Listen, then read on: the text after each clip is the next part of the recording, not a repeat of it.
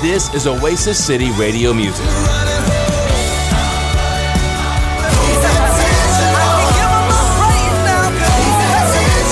This is Oasis City Radio Music.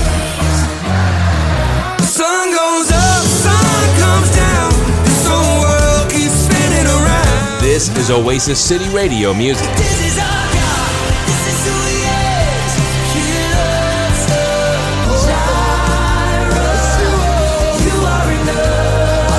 24 hours a day at oasiscityradio.com. TuneIn, iHeartRadio, and the Oasis City Radio app. This is Oasis City Radio Music.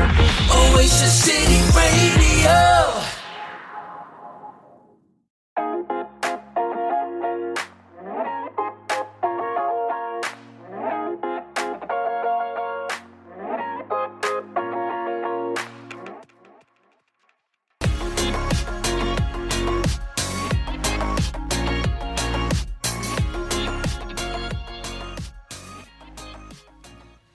I'm glad that we can come into your home today. And I just want to start off with, with this question. Maybe you, like me, have had a thought similar to this. I wish I could have a reset of 2020. Have you ever thought that? Man, right now, being in April and looking back, man, I wish there could be a reset of 2020. I, I kind of miss the days of just January uh, where life seemed to be normal, where there wasn't a world crisis, a pandemic, where there wasn't economic problems or uncertainty, where I wasn't concerned about the future. Maybe some of you are worried if you're going to be employed uh, next week or, or stay employed next month, or what does your industry look like moving forward. I know that COVID 19 has pretty much changed our daily lives right now. The way we live our life each day has changed. As a matter of fact, it's changing our immediate future.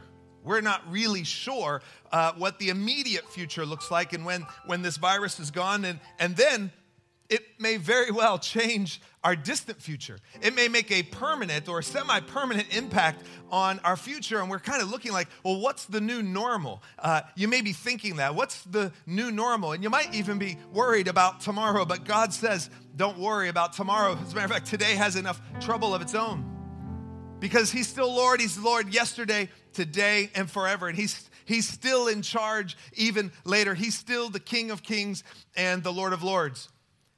But yes, very well that this, this situation may turn uh, into something that, that affects our daily life in the future, just similar to like 9 11. If you recall, 9 uh, 11 made a world impact, particularly in the United States, but it, it changed the way we travel, it changed airfare, it changed uh, the idea of terrorism and, and how we think about it. It changed the day that it showed up on our land. And, and, and things are different. And, and it's hard to believe that just in the last 20 years, uh, there's been two major world events that actually impact and change the way we live our lives.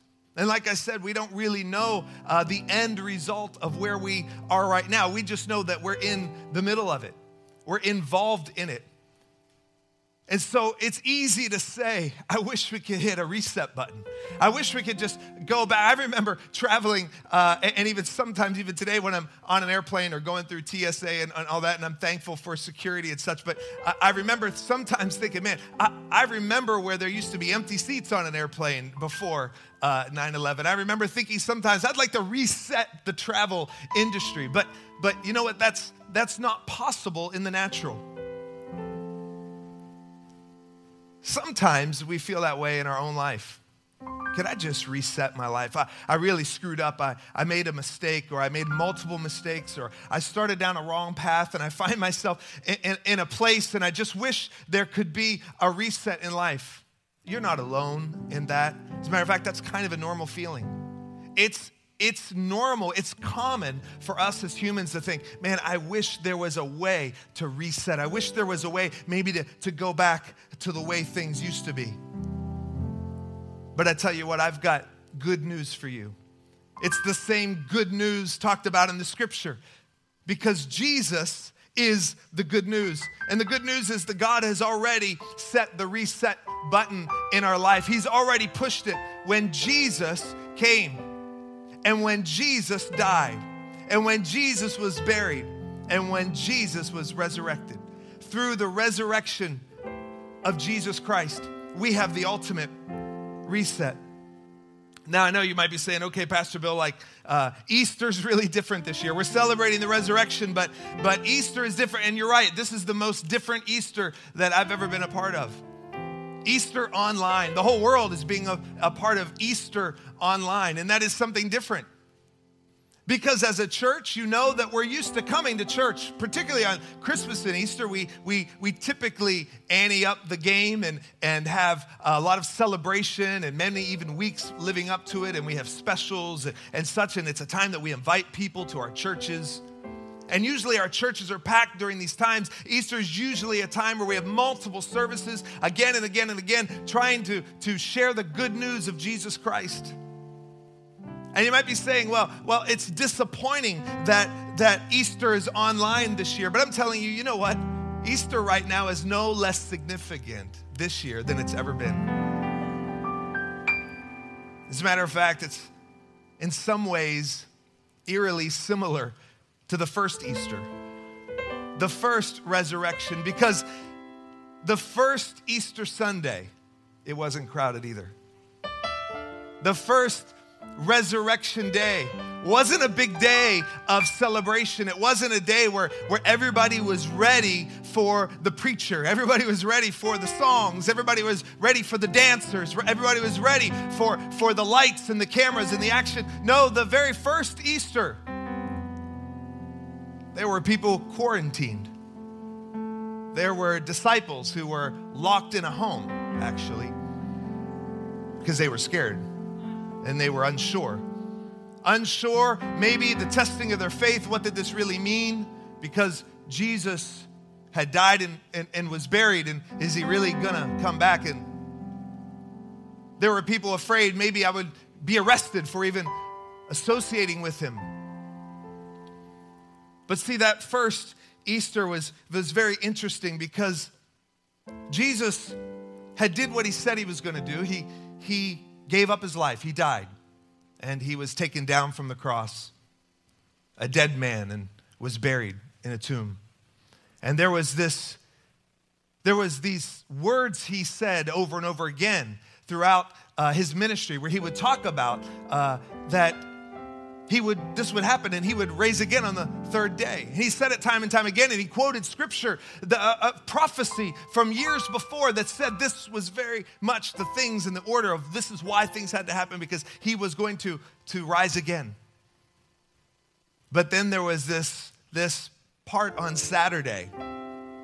They call it holy saturday. It's really a, a waiting saturday. It's the it's the between the promise and the fulfillment. Sometimes our Saturday seems like it's weeks long or months long. From the promise that God gave us to the fulfillment, sometimes Saturday is years long. But I'm telling you, what you do on your Saturday makes way for your Sunday. What you do in holding on to the promise prepares you for the fulfillment of it.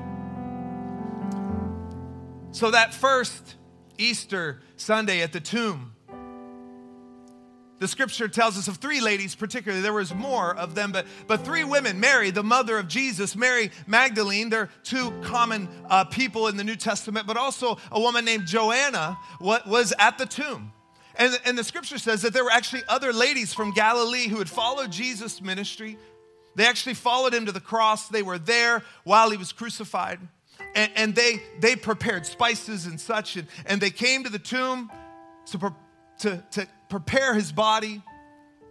But I'm sure they came because I believe some remembered the words that he said. But we know there was at least these three ladies who show up, and they show up at the tomb, and the stone of the tomb is rolled away. And, and there's different experiences in Matthew, Mark, and Luke, and John. They all tell a story from a different perspective. And I encourage you to get just to go ahead this week and just read it. They're, they're fascinating. But, but basically, they show up, and an angel comes and, and, and, and says, Don't be afraid.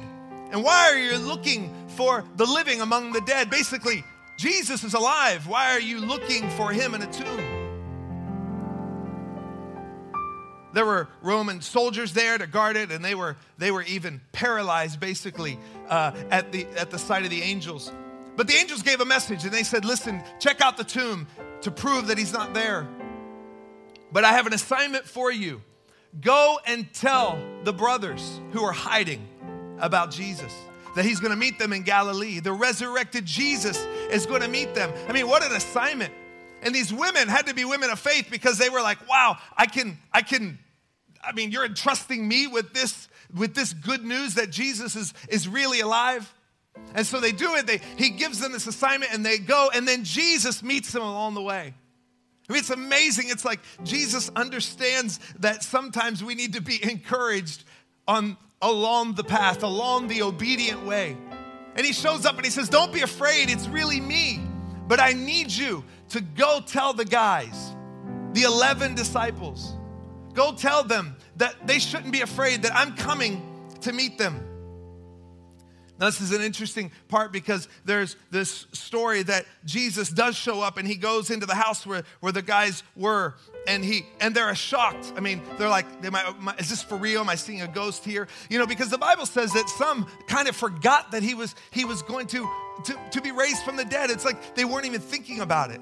They were so stuck on their fear that they forgot what he was what he, he was going to do, what he said he would do. Then maybe there were some